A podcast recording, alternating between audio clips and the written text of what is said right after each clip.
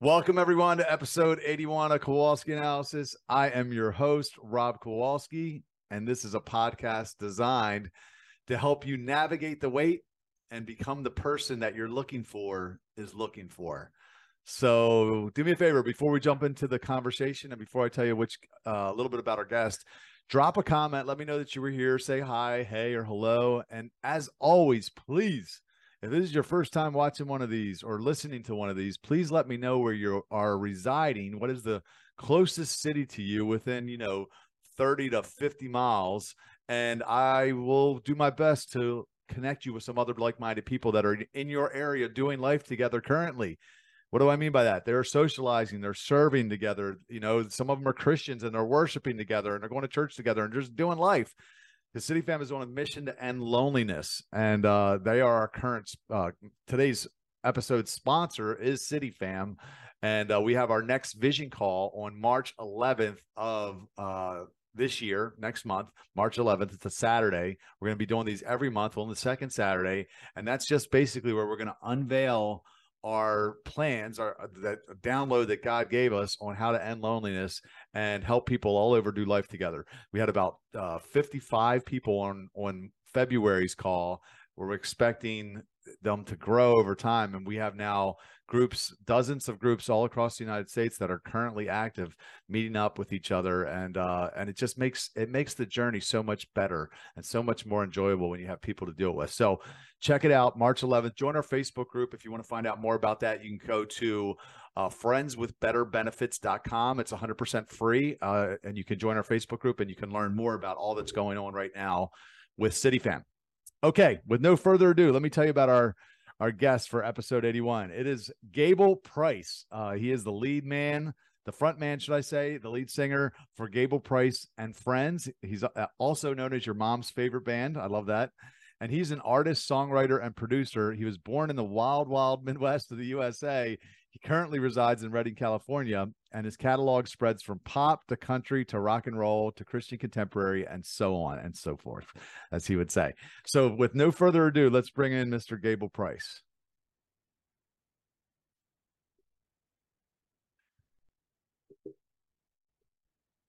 What's up, man? Hey, what's up? Thanks for coming on.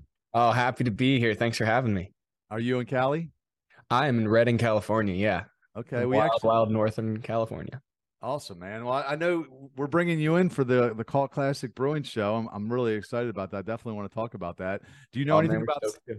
Yeah. Do you know anything about City Fam? I don't. Uh, tell me about it. Yeah, I will. I will tell you about. It. We have some members in Redding, is why I ask. We actually have a, a group that's gone out and done some things together. But um, yeah. So I don't know which direction to go because there's a lot of things I want to talk about. I'm pretty excited. But um, for the uh City Fam was basically a group I started. So, I, really quickly, I'm a I'm a promoter now. I promote promote Christian shows, as you know, because we're bringing you into this cult classic. Yes, sir. Yes, sir. brewing uh, show. Um, but back in the day, pre Jesus, and actually after Jesus too, for for some time, I was a, a club promoter, and um, you know, I met I met the Lord, and was 100% convinced that he was who he said he was and i was i, I did this radical 180 I, I got baptized in the holy spirit is what happened and um, life got really boring. And basically, I was I was going to church on Sundays, and I was you know read the Bible a couple times, and I liked the things I was learning. I thought the church people were nice, but they just weren't doing a lot. And I just found yeah. myself every Friday and Saturday sitting around with my thumb on my butt. And I was like, I was literally abstinent for six years. So you can imagine I was very determined to do this thing. Oh yeah. Oh and, yeah. And um, and eventually I backslid because I wanted to be around people again. I wanted a social life. I went back to the bars because that was the only place mm-hmm. that anything was going on with people that I could relate to. Made a mess, rededicated a few years later, went through the same thing, bored, lonely every weekend. Yeah. Figured I got to figure this out. So I, I started this group called City Fam. So we're not really faith based per se, although there are a lot of Christians in it. And um, we do, you know, we just do pretty much every weekend there's something going on. We volunteer together, we socialize together, we worship together you know like we're gonna and it's cool because like for you coming into this brewery like i oh I, yeah man. when when we booked you i was like dude christian music and craft beer? Are you kidding me? Oh yeah. That's that's the that's the way right there. I'm excited. It's gonna right. be good. Well i'm very impressed just the fact that you would play you know because like so my part of my dream with city fam and uh, um and I didn't know which direction I was going to head when we started talking. But as I want to open a bar in Baltimore, oh sweet, yeah, it's not going to be it's not going to be a Christian, you know, anything. Although yeah. my vision was, you know, we might do karaoke on Friday, cover bands on Saturday, and then have somebody like you come in on Wednesday and play a, a faith, you know, somewhat a faith act. Mercy yeah. Me, Jeremy Camp, close on Sundays, have church right in the bar. Like it's not going to fit in anybody's box. We're going to serve alcohol. Like I love alcohol, it, man. Alcohol is not a sin, but yeah, yeah, dude. So like, let's just talk. Let's go down that road because I think let's do it, man. I'm down. Yeah. So like, because I feel like so many people think that you know, okay, I'm a Christian, and I did too. I'm a Christian now. I can't, I can't drink. I can't uh have yeah. time, or really, I can't have fun. You know, like, where, where, I guess where does that come from? Where do you think? I don't know, man. Probably Facebook. uh, just in terms of, I mean, at least in my generation, you go on Facebook and everything is demonic on there. Everyone's just like, "Oh yeah, this is demonic. This is demonic. The bars are demonic. This is demonic," and uh, and so I feel like a lot of legalism kind of gets ingrained in you in a young age. Sure. Just, I mean, even hearing like a like a grandparent or someone else saying to you, um, "Yeah, you can't do this. This is this is completely and utterly wrong. I I didn't tell any of my relatives that I watched the Harry Potter movies, let alone read the books, uh, because that was demonic. And so I, I, think there was a lot of things. I think a lot of young Christians just kind of grow up scared of doing something wrong. Sure. Uh, and so I can't imagine what it's like because I grew up in church. Yeah. And so I can't imagine what it was like to be saved and then brought into the environment. Like, what is this? Everything is a rule. Right. I right. just I always knew the rules. So a lot of it was unlearning for me, unlearning the legalism. I can't imagine what it was like to try to learn it. right. Well, yeah, that's what I was. I mean, because I, I had a little bit of exposure to church, but it was never at home. Like my mom really, you know, she wasn't religious. And yeah. um, so it didn't really stick. And, you know, when I became a Christian, for me, it was like, because I, I did get you know get baptized in the spirit out of the blue. It wasn't like nobody touched me or prayed for me. Yeah. the port the spirit got poured on me. I prophesied. It was really weird actually. Like you imagine flying down a road at 100 miles an hour on your way home every day and you think there's no there's no cops. And then all of a oh, sudden oh yeah. you realize they've been there the whole time taking you know take taking radar and you're like oh my gosh. Yep. I felt yeah. caught. I felt like caught. You know what i mean? All but I know what you're saying, man. Up. oh yeah. Oh yeah So, have you played any bars before? Yeah, I, I prefer them actually. You know, like we we uh when we were first starting to tour, um, and we're still fairly young to it. Um, we got our initial break into. I I don't want to say any, you know, like popularity. I would say we got our initial burst of interest during COVID. Um, so Fraction Heart, our first full length record, dropped in June of 2020, and so the first time we were able to tour, we couldn't. Um, you know, and everything before that, no one would have come to the shows. And so um, we, it wasn't until I think our first show out of California was like August 2021. And so it was over a year since the album dropped. That was at a Christian college, which was fun. But then we started doing some church runs of like, okay, we'll hit a church here, a church here, and then a university. Um, and you know what we found is like we we enjoyed the environment of the church but we were but we were used to it. It didn't feel different enough compared to you know what we, we feel like our music is we we don't feel like it necessarily fits in the four walls of a typical building you know? Mm-hmm. and so especially the environment of our concerts we're like we want it to be tight we want it to be sweaty we want it to smell we want the floors to be a little sticky from the drinks and stuff like that. And so once we hit the King's Kaleidoscope and John Mark tour, we started hitting more clubs, more bars. Um, and I just love it. The environment is so fun. Mm-hmm. You can tell people are a little bit out of their comfort zone, um, which is kind of a good thing in a concert setting. Just because if you're in someone's home church and they're not used to jumping around and they're not used to, you know, kind of going crazy, um, you kind of got to take them out of it.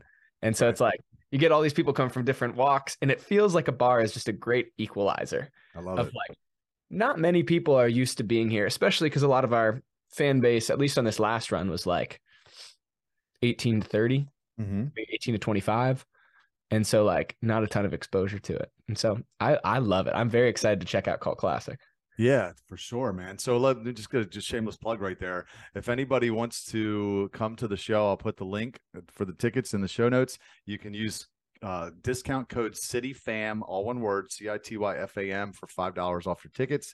Let's we're go. gonna, yeah, we're gonna be taking a group from Baltimore up there. It's it's so where you're performing is over the Bay Bridge, so it's about I don't know, forty five minute, thirty to forty minute drive from downtown Baltimore. But we're gonna we're gonna take a, a group up there and do a little road trip. It's it should Oh, be man, that's good awesome. time. Yeah, That's awesome, man. Yeah, I, I I know the the technically Baltimore. My I grew up in. I always tell people I grew up in Cincinnati, Ohio, but I grew up in on the state line on the Indiana side. But everyone there says, yeah, we live in Cincinnati, and so it's like, well, it's technically Indiana, technically Baltimore. The show's technically in Baltimore, but Yeah, that's what most people do because everybody knows. You know, if you say Baltimore, if you if you were to say uh, we're going to be in Centerville, people are like, what is that? Yeah. But um, yeah. So look, guys, if you're in, if you can get to Baltimore, I know there's a lot of people in different states. If you're willing to drive down, come on down. We'll make a, a weekend out of it because you're, you're performing. It's on April second, and I believe what day of the week is that? Is that a- Sunday? I think it, it is, isn't it? Let's see. It is. It's a uh it's a Sunday. Okay, so yeah, come on. Come on Friday, stay a couple nights and we'll go up together on Sunday. You can go to Epic with us in the morning and it'll be a great weekend. I It's gonna be awesome, man. It's gonna be awesome. Yeah, I so never know what day it is when we're on the road. So you, you ask what day it is. I won't be able to tell you what day it is the day of the show. I, I'm sure I, I can't imagine what that life is like. I want to talk about that. Um so yeah, for me the bar idea really came about because um you know, I came out of that scene and I was like I was looking for this place because I wanted I- just wanted a social life. I wanted to be around some people that I could relate to and I didn't want to I didn't want to sin. And Yeah. uh and there was nothing, man. There was like Christian coffee shops were the closest thing I could find and they were they were super lame compared to what I was used to. So and I've often They're thought about named after biblical antidotes and stuff like that. yeah, There's a Hebrews in Redding. that's great. Yeah. Yeah, so I I had often thought I'm like I'm sure these guys got to be tired of performing in churches. I'm sure they would love to come to a bar, Mhm. especially if they Oh, hear yeah. there's people meeting Jesus in this place. Are you kidding? Come on. Yeah. So Yeah. super super excited about it. Um so how did you get to be a musician? Was this like a, an aspiration as a kid or how'd you get into this? Yeah, I mean, music was what I really always wanted to do. My dad was a was a worship pastor at a Vineyard Church in Ohio. And um I mean, so from a young age, I think I told him when I was 12 that I wanted to do what he does. Um and then uh so I would like apprentice him at the church and sing on Sundays with him. Um and then I think just as I got a little bit older, I was like, "Oh man, if I want to do this as a living, I got to figure out a way to make money." And so uh I just decided to get away for a bit. Um, so I signed up for a ministry school. Moved out there when I was 19. Um, kind of got every no possible when it came to music. Didn't play guitar on the worship teams. Didn't sing. Um, but I had played in bands like my whole life. Like co- I I had a cover band with my brother when I was 13. Um, I was I played guitar in like a surf rock band like the years prior to me moving to California. And so um yeah, it music was kind of ingrained and being in a band was kind of ingrained. And then when I moved out to Redding and everything was worship teams, I was like, man, this is so different. There's no concert culture here. Everything is worship night culture. Not a bad thing, but from growing up in concerts, I know that there is a different feeling about being at a rock show than anything else. A different sense of euphoria, a different sense of um, you just feel invigorated. You feel like you're a part of something, and um, I missed it. And so I I think towards the I mean, and I never had really the intention of us being like a rock band when I started it. Mm-hmm. Um, I just wanted to make an EP. Uh, I didn't have anything else to do with music, and so me and a couple of the guys from my school, Adam and Daniel, were like, "Let's let's make an EP." And so we raised some money, underpaid some friends, and uh, we dropped the EP in like 2018, and it did so much better than we thought. Um, like, there's still a song from it that's in our top five on Spotify, Mhm. uh, and it cost you know significantly less than uh, time and thought um, and effort um, and money and than what we've released since. And it's so funny that it still stood up. Um, but yeah, I know we just started from that and just missing shows. What's the name of that song? Oh, that's Dead Man. Dead Man was the first song we ever wrote. I'm gonna go back Um, to it. Yeah, yeah. And so, I mean, thr throughout the the course of making our first EP, and then after that, releasing, us deciding, okay, are we a band? Like, yeah, we're a band. Um, played some shows, realized that our favorite part of making music was playing it live. And so we realized that the music we were making wasn't really the music we wanted to play live. And so we kind of shifted genre to more of a to lend itself more to rock or even indie pop um, stuff. You know, just more uh, jumpy, um, fun stuff. And so that's where our next album came. And then we just keep progressing to what are we enjoying um, right now, musically, sonically, um, concert wise? What do we enjoy about concerts? And so I feel like Gable Price and Friends is kind of like a, a labor of love in the sense of music. We, we're in the same way that you're, um, you said it's a nonprofit. Yeah. Um, you know, it's can't be fit into any boxes. I think we've really lent ourselves to the same belief of like the only box we can fit ourselves in is do we enjoy it? I love it, man. And that's what that's what feels really important. Yeah, it's definitely a different sound. It's different than any other Christian music I've heard. Yeah. Yeah. It, uh, I think a big part of it is just we haven't super been inspired by Christian music over the years. Yeah. Um, especially as of as of late, you know, I have a lot of friends in it. I would, you know, and but it's not what inspires our sound. You know, we were inspired by the Killers, you know, Coldplay. Um, I I personally, on the, on the Christian side of things, was extremely inspired by Switchfoot and Relient K. You know, big early 2000s rock bands, uh, Christian rock bands, and so a lot of it, you know, sonically kind of shifted out when radio or at least Christian radio became more um, cinematic so- sonically, you know, more stomp clap, Mm. more like these epic sounds as opposed to these rock songs with these deep thought out lyrics. Mm. And so uh yeah, I think it I think it sounds different from everything else mostly just because it's it feels like it's pulling on something from the past and making it a pretty modern thing. Who are you listening to right now? Oh man, my favorite band, and they're a little filthy, and so so viewers be warned, but they're a band called Gang of Youths. Um, and uh, Gang of Youths is sweet. They're they're from originally from Australia, but they're out in London. Um, really cool um, rock band. I love the new Harry Styles record. um, it, it it just gets me. And then um, I've been listening to a ton of Colony House. They just released a new record. Um, and then there is a Christian artist named Ben Benjamin William Hastings. He originally sang the song "So Will I" by um, Hillsong, but he just released his own solo record, and it's some of the most brilliant writing I've ever heard, inside or outside of Christianity. And so it's it's really inspiring me right now. But those are the those are the three. Yeah. Uh, I So the. Ben Hastings, Gang of Youth, and what were the other two? Uh, Harry Styles and Colony House. And Harry Styles is is the uh used to be in the the band, right? Yeah, he was in One Direction. right, right, right. He was a pop star, but he's released. I think he's released three records now, and then his first and my third and the third record just released this year are my two favorite from him. The second one was great, but um, I think it was just really inspiring to see him in a extremely boy band pop sound. To uh, his first record had so many like rock ballads, Hmm, just so outside of the norm of what a pop star should do hmm. um, it was just really inspiring and so i think Nice. everything he does continues to inspire me Who have you played with that you've enjoyed the most? john mark john mark mcmillan um, he is unbelievable he's an incredible person um, like amazing artist and uh, his whole band was just really inspiring um, we also hit hit a show we didn't open for him or anything they just called us up on stage to play a song with them. was uh, switchfoot Mhm. uh, that was that was a dream come true, man. They're they're so phenomenal. Um, but yeah, no, and then we we brought a this band of my my buddy Austin. He's got a band called Judges that we brought out on our last run of shows to open for us because they're just these Kentucky boys that sing about beer and like a party, but they all have church jobs. And so I think it's I think it's really funny, and they were phenomenal, and That's just awesome. the crowd loved them. Nice. Who surprised you the most? Um, Um, I I actually think that John Mark surprised me in a really good way. Um, just because he is very introspective and his music has progressed to a very um like intelligent expression Mhm. of what he's feeling. And so I was thinking when I met him that he was going to be very up here and maybe a little bit swirly Mhm. um, and kind of unreachable in a way. But he was probably the most inviting, kind person we've ever played a show with. It was like he let me ride in the bus with him a few nights, um, like with his whole band, just because I had to get there a little early to set up. And they're like, "You need a good night of sleep. Hey, come with us and crash in the bus." Like just so inviting, so kind.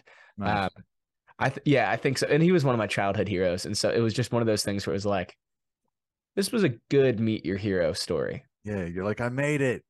Yes, exactly. you know, you have some of those bad meet your hero stories where you're just like, ah, I wish we hadn't met in person. right, right. And with him, I was just like, holy cow, everything and more. That's awesome. So when did you find out you were playing creation this year? Oh man, um, let me check when I found it out. Is, is Uh, that the, is that the biggest show you've ever played? Because I, I think there's probably what ten thousand at least. It, it probably used to be a lot more than that at one time. But I think it's at least ten thousand still, if not more. Are you going to be there? Yeah, I'm planning on it. Actually, me and Dave Oh, that owns. Baltimore Soundstage are we're talking about meeting there. I went Oh, last man. year. Yeah, you got you got to come through. Um, I found out. I think, oh, it was it was a while ago. It was one of the first shows that we booked for this year. Um, I think it's one of the biggest. We played, we headlined a show at Liberty University, which I think had like six thousand people, like right there, um, which was really cool.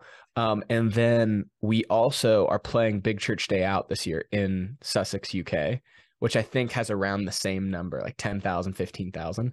Um, but it's like such an honor to be at Creation Fest because I heard about it all the time um, growing up. And to be there, I think we're just like two or three before Switchfoot who are kind of like my, uh, you know, my Mount Rushmore band. Sure. Uh, it, it just feels crazy. And just to be, I, I went to the Ichthus festivals and the, um, all those big Christian festivals growing up, especially in the Midwest. Mhm. It just feels really cool to be a part of it as an artist. And so Totally. even the big festivals in general, like we're playing this, uh, we're playing like a cruise next year and stuff like that. It just, it just feels wild to see your name on the same list as someone like Switchfoot, Right. you know, or even like we just did one with Skillet, which I had a Skillet phase, and just seeing your name right next to theirs is really wild, and it hasn't got old yet. That's for sure. Yeah, man. I bet. So you're gonna stay for the whole festival? I think so. I just know that we're there the same day as Switchfoot. Okay. All right. Yeah. Uh, they, you may be on the main the Saturday night. I don't know. I you're definitely on the homepage of the website because when, when my my business partner when we, you know was like you know mention your name and I was like, well, he's playing Creation Fest, so that means something. um, okay, we're on the 24th of June. I just found that. So that looks like it is, yeah, Saturday night.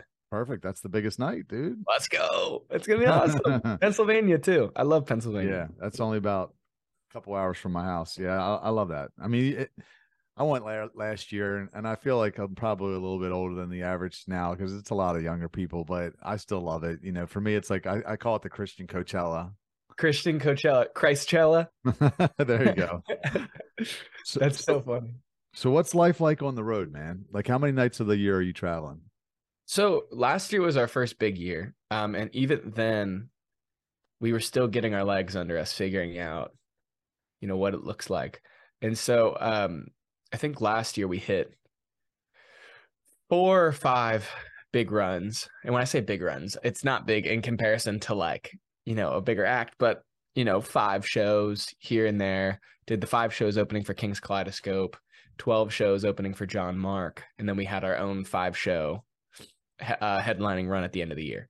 And so um, I think we played about 30 shows last year. So, um, but coming from Redding, uh, if you're doing one offs, it's a lot more tumultuous of a travel than if you're coming from like a Nashville or even anywhere on the East Sure. Coast. Um, Redding's a small town. We have a municipal airport. It has two flights a day that go to San Francisco, one every other day that goes to LA, and then one that goes to Seattle. And so no matter where you're going, you're doing like a one hour, one and a half hour flight to get to a place that will fly you to your next place. Right. And so average flight day is around 10 to 15 hours um, coming from Redding. And so you're planning for leaving at 6 a.m. the day before the show to Mm, get there, at, like, because you're working against the time, um, you know, with the time change. So you'll get there around midnight. You'll go to sleep, you'll play the show, and then it's the same travel day back. And so one show equals three days right. is kind of um, how it how it has equaled out. And so there were a lot of one-offs last year. We have a lot less this year. We have more bigger runs that we're kind of planning um, to limit, you know, the 15-hour travel day and um, being away from home. Uh, but for us, we're still in a van when we tour, and so even if it's five shows or 50 shows, we're still in a sprinter crashing in the parking lot of a hotel. Um, we, we usually have like one or two hotel rooms for people to shower in clean up, and then we're we're there at midnight. We're leaving at like six or seven to drive to the venue. Hold And on, so- so let, make sure I understand that. So, like, when you say you're in a in a van sleeping in the parking lot, so you have a room for people to shower in, but nobody's sleeping in it. Well, so if we have like, so depending on how much we're like pooling or the guarantee is, Right. um, we'll, we'll have one room or two rooms. Um, we have four official band members. We bring our fifth guy at base, Mm-hmm. um, which is a hired gun, and then we have manager, front of house, and then sometimes photo. Mm-hmm. And so um, that's four that are outside of the guaranteed four. In our van, we have we usually try to get one with like a couple bunks in it that you can sleep in in the back. Mhm. Um, but if there's four beds in there, or if there's two beds in the hotel room, that's people sharing. right. And Sure. so the last run we did, we had one room because we were pretty price conscientious. Um, it was our first headlining run, and so we're like, we don't know if we're gonna lose all the money we got. right. Um, and so we, you know, we get there, two guys crash in one bed, two guys crash in the other. We all go in and shower, and then we make our way back out to the van. right. And right. so, uh, I mean, it's nice. Like the beds in the van uh, aren't that bad, Yeah. but uh, it gets a little cold. Definitely gets cold in the winter.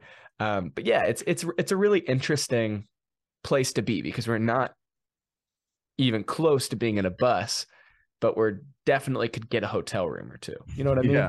Yeah. Um, yeah. That's this is it- where the memories are made right now, man. yeah man like it's it's really cool and really fun um with with the guys and i think just the camaraderie that you feel being in the same amount of exhaustion as the guys around you is, is pretty fun sometimes. You know five shows in ten shows in it gets a little bit tiring. Um and you you everyone has like one or two days where they're just kind of like silent until showtime. Um and we're not going to force uh communication throughout the day if someone needs their space just because there's not really any space. And the venues we're playing like the green rooms are smaller than my studio i'm in right now. Um and so uh yeah man it's it's it's fun it's fun and it's definitely like a learning process for all of us you know all of us are still working something on the side of what we're doing and so trying to get work done Mhm. trying to make income because we don't know what we're getting paid until the run's over Right. uh, and so it's it's it's awesome it's a really cool season that i don't want to wish away but Yeah. i'm also like man it's gonna be nice when we get into that bus right. Exactly. I- I'll tell you, no, it's it's good right now, and I'm like, I hear you. I know it's good. and Like, but I really is going to be good when we get there. yeah it's, it's like you know what's gonna be good is if you guys can go through a day without having a back problem you know from being in the van Right. Um, and that's gonna be sweet. I mean, even on the John Mark tour, they were in what was called a bandwagon. So it was like a box truck converted into a bus, but there was no shocks in it. And so if you even hit the rumble strip, you're bouncing out of the bed. wow. And so, you know, truck converted into a bus. Wow. yeah. Yeah, it sounds like a good way to die. yeah, it's different. Okay. So you guys, I'm guessing everybody's single in the band, right? Um, so I'm married. Oh, Uh married. I'm married. Yeah, we, we were about to celebrate our first anniversary. Congratulations. Um, yeah, thank you. Um, Adam, our guitar player, has a girlfriend, and Daniel, our drummer, has a girlfriend. Sam is riding, or Cam is riding solo right now. Well, you know, he'll find someone eventually.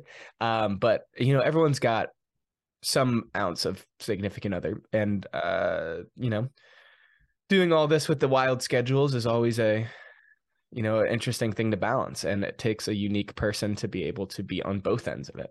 yeah. And so I'm grateful that my wife also tours um, with her career. And so we, you know, we we balance each other out and we both understand each other. Okay, gotcha. So she's a musician too. What's her name?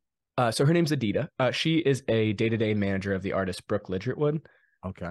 And oh so yeah, she- yeah, yeah. She Brooke was part of uh, what group was that? Was it uh, Hillsong Worship. Yeah, Yeah. right. Yeah. Yeah, she's what a beautiful name and songs like that. But right, Adita, right, right. Adita is going on her seven tour that's coming up next month. Um, and so, you know, we both have um, exposure to travel and what the schedule is like. and you know the toll it takes on your energy and stuff like that. So I feel really lucky to have someone who's so supportive and stoked for all of it, but also understands it. Now is her name spelled like the shoe? No, no, it's uh, singular and it's with an E.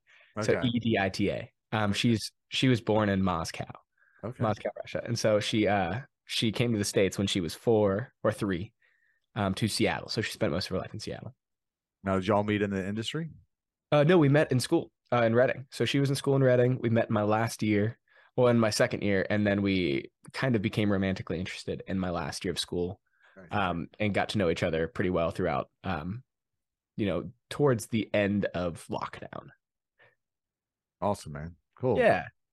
So I was looking at some of your songs. It was uh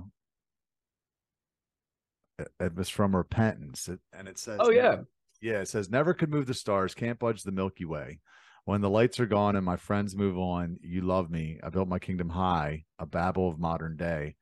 I lost the throne. I built on my own. You love me just the same. This is my repentance. I'm sorry. I love you. I'm coming home. I'm like, dude, you're a poet. Oh, thanks, man. Thanks, man.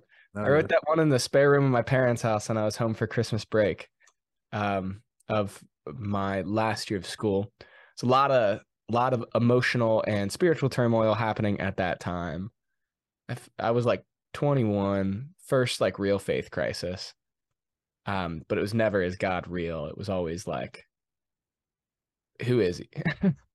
uh, and like, what is church? Was the big thing. And it feels like it's always the on and off big thing for me. It's like, Mm, how did we get here? Um, you know, a similar thing to like, no one's doing anything. right. And so just kind of transitioning into, hey, I've been building this thing on my own. I've kind of created an industry of out of loving you. I'm sorry. I'm out of that, you know? Mm. And so really interesting time. I think just listening back to that song, it feels really special. I played it the other night in uh Jacksonville for the first time in forever. And it was just really special. I always feel emotional when we hit that bridge. Yeah. Well, you mentioned um you mentioned the turmoil. I actually read the post that was I think it's pinned to the top of your Facebook page, or maybe it was the last one you put out. but you mentioned uh inner turmoil and being, you know, not feeling in or out. And man, I Yeah. was like, God, I res- resonated with me because I I was talking Yeah. to my, my executive director with City Fam, and it's like, you know, like my home church. You know, I, I rededicate my life. I bring all these people to them. I, f- I figure out this this whole City Fam ladder idea. Like, we got to go out. We got to do social events and service events, and then you, you through the relationship, you bring people back. And saw I saw Yeah. hundreds of people get saved, and I Mhm. just couldn't even th- get the church to even take an interest in me. It was like, like Yeah. even give me a meeting. You know, like it it was like and, and and to the point where I ended up leaving my home church. I just left because I was like, I, I just felt so overlooked. Yeah. Like their biggest tithers came from us, from me, like, and the work that we did. And I, I love the church. I, it, it Yeah. changed my life. Jesus changed my life. And I love the Yeah. church. It is the hospital for the broken. But at the same time, I'm so freaking frustrated with them. Mhm. And it's like, it's this weird relationship where I want to bring people to you, but I'm so like, they're so set in this old freaking way of doing things that Yeah, doesn't really work anymore. People don't come to church. They're, I mean, rarely the wheels really got to fall off the wagon before somebody crawls through the emergency room bleeding out, going, please help me. You yeah. know, like know. you, you can't do it like that anymore. Yeah, the high horse is high, but they're riding alone. You know, uh, is is what I always feel. And I remember when I was in my first big faith crisis, it was this thing of like, I don't think I've seen anyone who's not either drunk or um, homeless get saved, and that kind of gave me a little bit of a crisis. And I'm like, is are those the only people who want this? What what happened? Hmm. You know what what's going on in here that makes it so unappealing? Right. um it was just it was just a really interesting thing feels like a winners only club sometimes Yeah. you know if you don't know the christianese if you don't know the if you don't say enough adjectives in you know when you're praying you're not seen as anointed um you know and if the glasses aren't big enough and the stuff and the the hair isn't dyed enough you know it's it's not cool and so that i mean yeah man i totally resonate with what you're saying Mm. it's so interesting because the church I grew up in was probably the furthest thing from cool I could find. Um, but it was awesome, you know. People would go there and be like, "This just feels so genuine." I don't think I've heard someone refer to a church that I've heard of as genuine in a long time. Right. um, and it's kind of hard because I'm like, man, I feel genuine. I I know a lot of people who are genuine in these bodies of people, and so what's going on? Yeah. You know, where where's the disconnect? And it, it's interesting, man. I totally agree with you. It's something to to do with the way it's been packaged and presented yeah. to the world. And because what happens is, and then you step into that, and you feel like you have to act like everybody else. You got to yeah. wear the, you know, put on the mask if you want to call it that. Even though people that are genuine, they don't, like you said, you like, I feel genuine. Yeah. There's people that feel genuine, but they're still acting the way that you're supposed to act when you get there. And it's like, personally, I would go into a church and I could feel them looking down their nose at me because yeah. um, maybe I was at a bar the night before and I'm like, you know, and I'm thinking, you know, all these people that are here, we brought, you know, and, and it's, and then trying to get people to, to, um, not only just respect it, but, but support it was the, the, the big thing for me where yeah.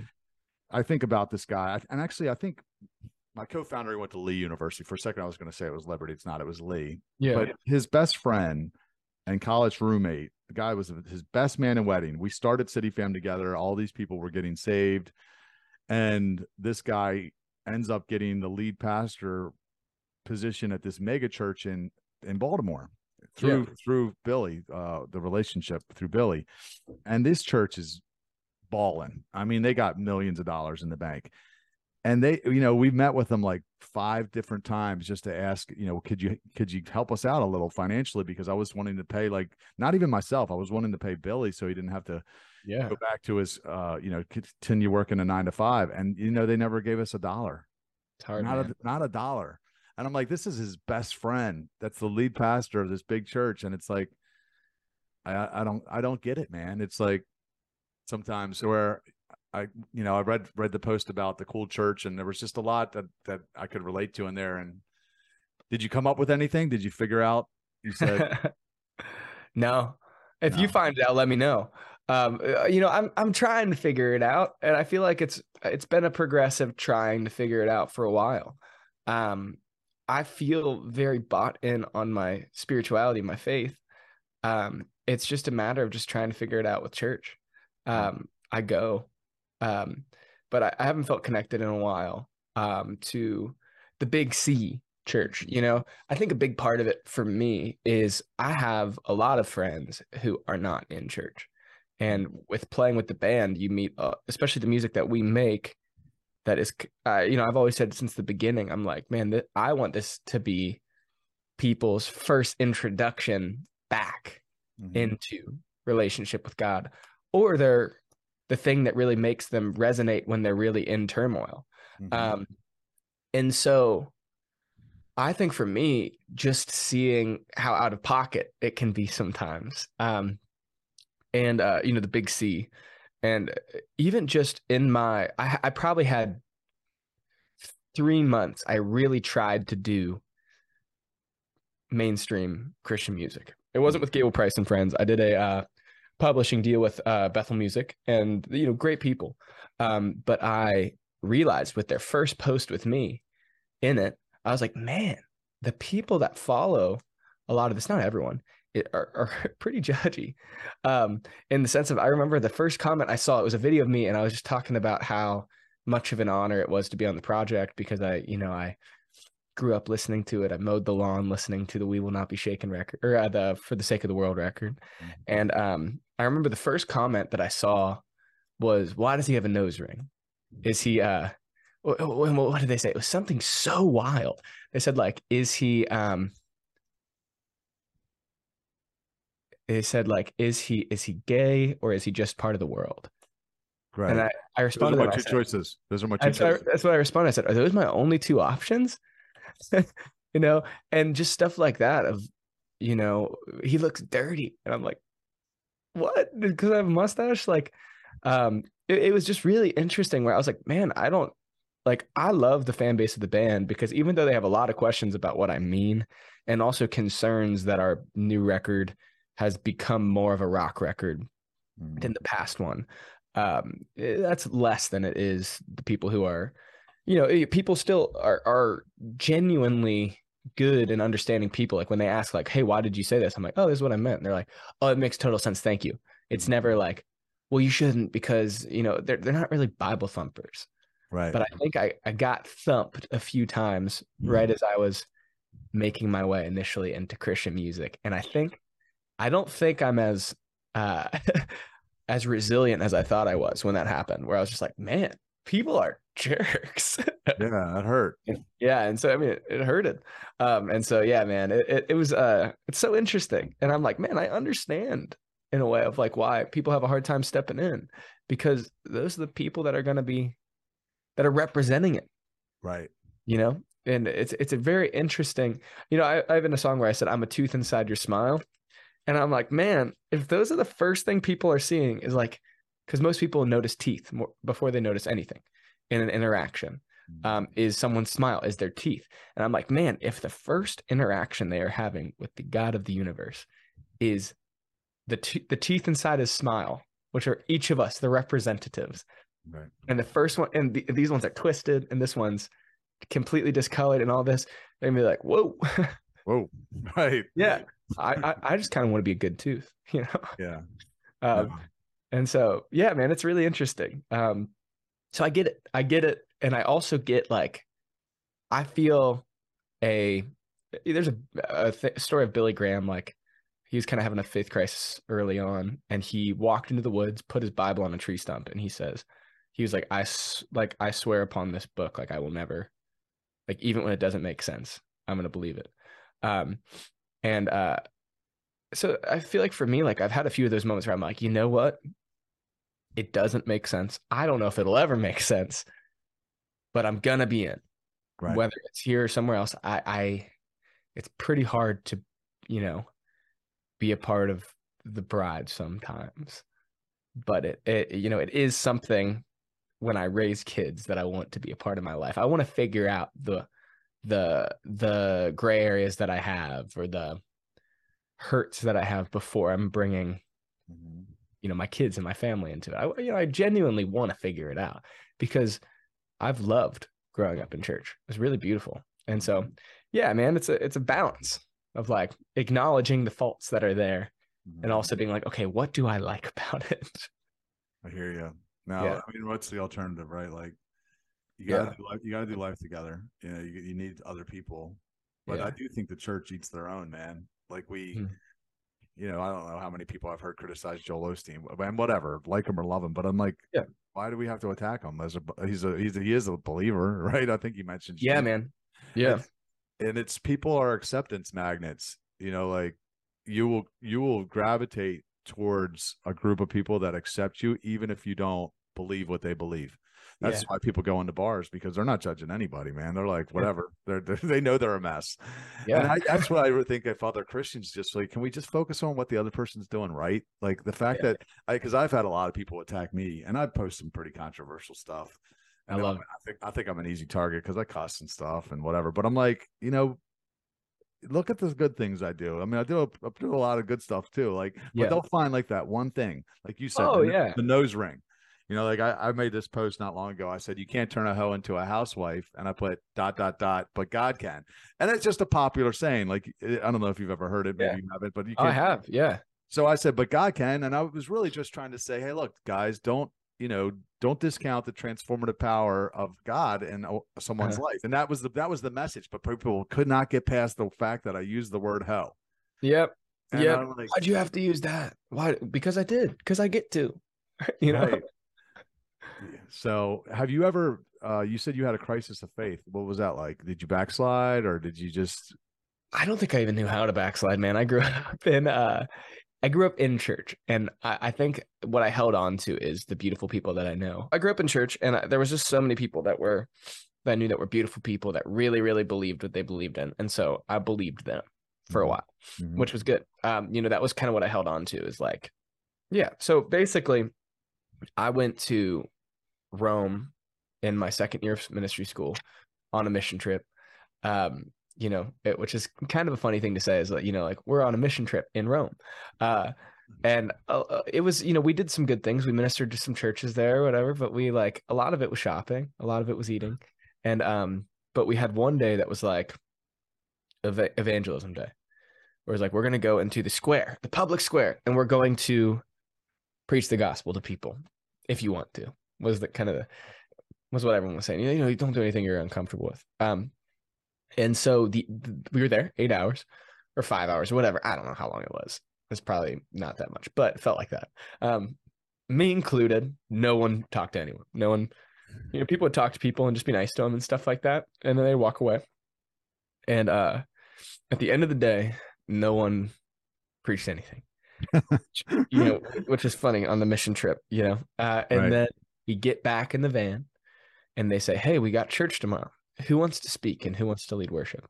Everybody's Every hand goes up. yeah. That was the beginning of it for me.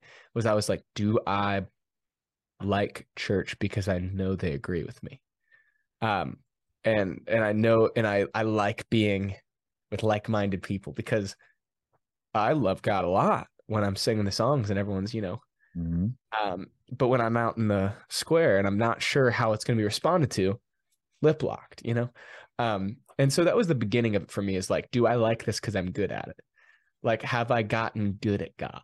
Was my big thing, Mhm. um, which was really was which was really hard um, to go through, especially at 20. Um, and so I went home for the summer and I spent a lot of time trying to figure out this faith crisis. I'd already been accepted for an internship in my last year of school. And so I was locked into going back. I think if I hadn't gotten an internship yet, I wouldn't have gone back. Um, just because, you know, it was hard. It was real hard. Um, and so I went back and I had a meeting with the guy I was interning for, and I told him everything. I said, I am not sure what I believe. Everything feels like an existential crisis. Everything feels like a faith crisis. And so, kind of a turning point, and it still, you know, progressively kept going for about a year and a half. Um, but the big thing that I held on to was he said, okay, you're thinking about all the big lofty thoughts up here. Why do bad things happen to good people? Why, you know, are we predestined or was it free will? You know, all these big things that is really hard to find out on, or you might just never find out. And he was like, you will never figure that out. These questions you're never going to figure out. Let's go all the way down. What is the most elementary belief that you know? I was like, I don't know. He's like, do you believe God's real, or is that a question? I was like, oh no, no, no. Like that's not what my problem is. Like, my question is, why do we do it? All this. He's like, so you know God's real? I'm like, yeah. What's the most elementary belief within that? That He loves me. Okay. For the next few months, every time something up here comes up, I'm not asking you to be in denial, but uh, just put it aside. And before you approach that, think for a second. God is real and he loves me. God is real and he loves me. God is real and he loves me. And I would say that until I was ready to think about this again. Mm-hmm. Because sometimes, uh, you know, it's a baby out with the bathwater scenario. It's like you focus so much up here and this all feels very gray and unknown that down here starts to blend in with it. But when you really get down to the elementary belief, I want to like church. I believe that church is important. Why are people so judgmental? Blah blah. All this. Why don't they want to play new songs? All this stuff. I want to believe, you know. Um, and so that was kind of my turning point. And so I've still wrestled on and off, but it's never been with my faith. It's been with my relationship with my faith. Mhm. Is what what is my engagement level? What are the things that I do out of my faith? But my faith has always stayed there. I know God is real and I know He loves me. Right. And so that was the that was the crisis for me was the figuring out okay what what is real to me you know? I stopped leading worship for a while at that point and i was like okay until i figure out this i'm not going to do any of the things i'm good at or like that make me feel comfortable within this. I'm just going to be. Mhm. and so it was really beautiful and it was really life-giving and um, i think it's set set me up well to now be four years post faith crisis and still a believer still struggling with a lot of the same questions but i don't but down here never gets touched like the uh he's real and he loves me does that make sense Totally, dude. I can relate so much to that. I, from the moment I got baptized in the Spirit, I'd never questioned if God was real and if Jesus was who He said He was. I mean, I've had lots of questions about things that have happened, and you know, he, he told me about this girl. This is 23 years ago. Told me Yeah. she was my person. She lived in California. I was in Baltimore. She had moved from Baltimore to Cali a year earlier.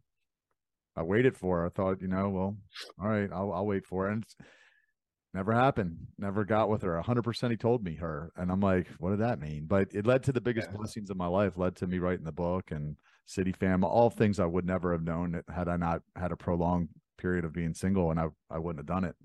You know, Yeah. I would have got lonely and dated and and you know shacked up with somebody, or even if I didn't mean even even if I didn't mean to. Yeah. Um, so yeah, totally. Lots of questions, but at the end of the day, I, I feel the same way. You know, I know I don't even question is God real. I'm like, is he trustworthy? You know, like that's the thing I think Yeah. about is like he's got perfect character. He's perfect. He can't be improved upon. He knows everything. All right, I don't understand, but all right. I'm like, I'm just gonna I think that's the greatest compliment you can give God is when you don't I you're like, I don't understand, but I trust you. yeah. know, That's the greatest compliment that you can give him. Well, that's the first ounce of. I feel like that that is like, for me in those moments, it was it was really a thing of, oh, this is the first time I actually have to have faith. You Right. know, I cannot answer this, but I know there's something good behind it that I can't understand. Mm, I do not need to understand right now. right. I- I don't know if, if I'll ever understand in my time on Earth. Uh, but when we hit eternity, it's like, okay, we'll figure it out then. but yeah, man, I, I completely agree. Is like the trust, like he is real and he is trustworthy. And once you really accept that, a lot of the big questions get a little less terrifying. They're still a little scary, you know, still definitely. the I think it's like the with it. the thing is the only thing you can really give God is is your trust. Like because it, what, what what can you give him? What does he need from you? Like you can't Yeah. give him money. I mean, he doesn't need your money. Like it's the only thing you can withhold from him, right? That he really is, you know, like and I think that was the original sin because Adam and Eve was like they thought God was holding out on them. So they didn't trust him. They didn't, you know, trust his character. And then of Yeah. course that led to all the mess that we're in. So I think I feel Yeah, like that's yeah. We we have a song on the record called "Easy to Love You," and it's it's uh it's written in a very love song way, where it can really go either way depending on what the listener i where they're at on the faith spectrum. And uh, but it's I find it easy to love you, but not so easy to trust you.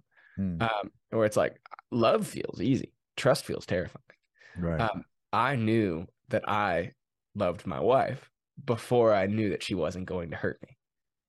Um, because like how many people have been in love and they've gotten hurt?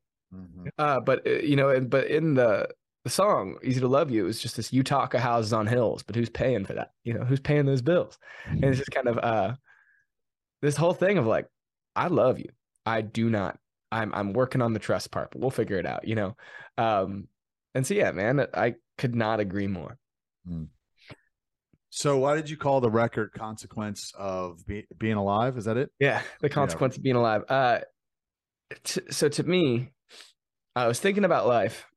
A lot of this record was I wrote a lot of it um, while we were planning our wedding, and while we were, you know, early in marriage. And um, I think for me, I was e- everything felt like it was making a little more sense.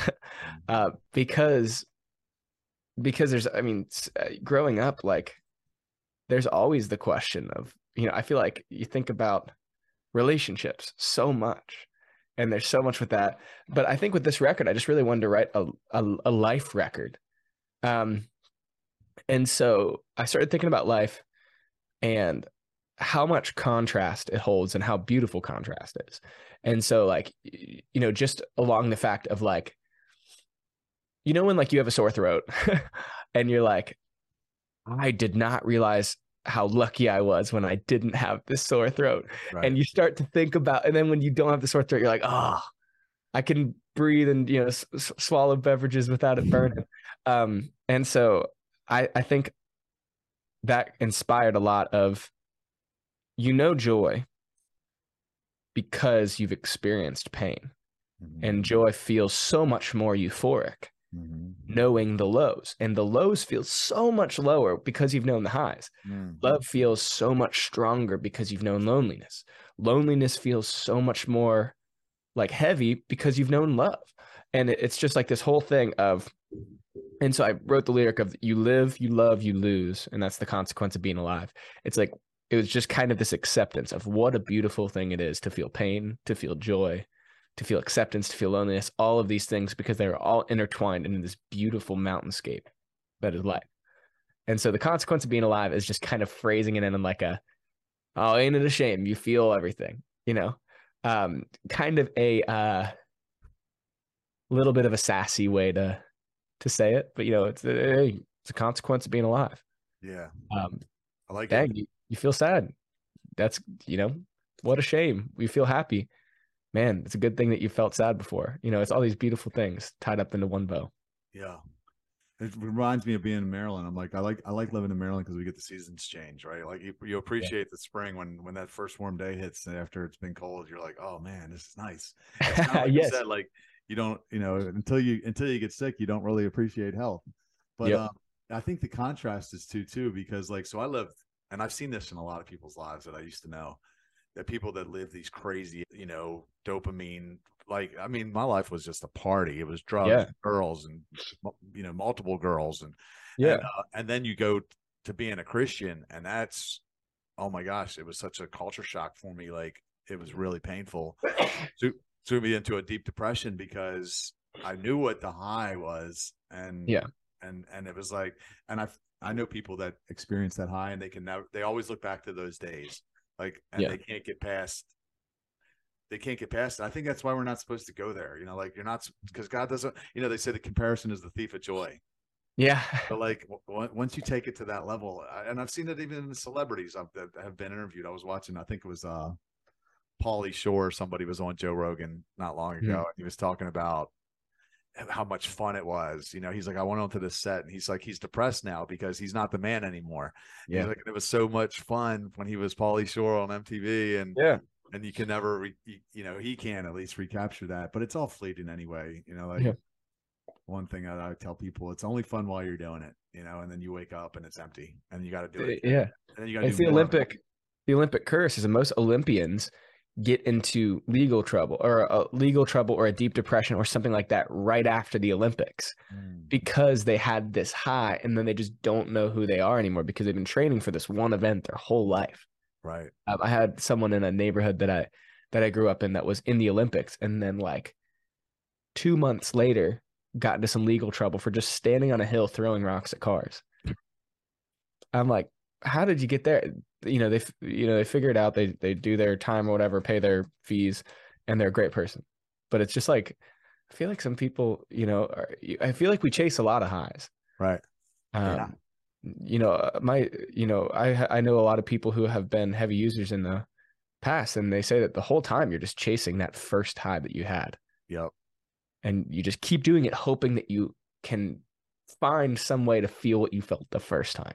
Right. And so it's so interesting. Yeah. It totally. You gotta you gotta sit there and and and sometimes marinate in whatever the feeling is, and, and it goes away. Feelings feelings aren't facts. That's what I've learned. Yeah, be feeling one way and you know take a nap or a couple hours later feel a completely different way and and then they- you know wondering why drink your why coffee and you're good. yeah exactly so man this was awesome dude i'm i'm very excited to, to meet you on april 2nd again guys Likewise, likewise. Gable's going to be at Cult Classic Brewing over in Centerville, Maryland, just outside of Baltimore. If you can make it here, come on down. We're going to do a group trip. You can use the code CityFam for five dollars off your tickets. The link will be in the show notes. Um, tell everybody where they can find you. Actually, what, what are you working on now? You working on another record? You writing songs? What are you doing? We so we finished the the record back in November, and so we're working on getting ready for a, a big tour. Um, you know, I'm writing songs here and there with other artists, but right now we're just pushing the consequence of being a live record and uh, getting ready to show it to a bunch of people on the road. Nice. Um, they, you know, they can find us on Instagram. Uh, I don't think we have Twitter. You know, TikTok, Facebook, Gable Price and Friends. Um, you can follow me too, just Gable Price. Um, but yeah, man, I'm so stoked to meet everyone from Baltimore, Centerville, metro area, and uh, it's gonna be sweet.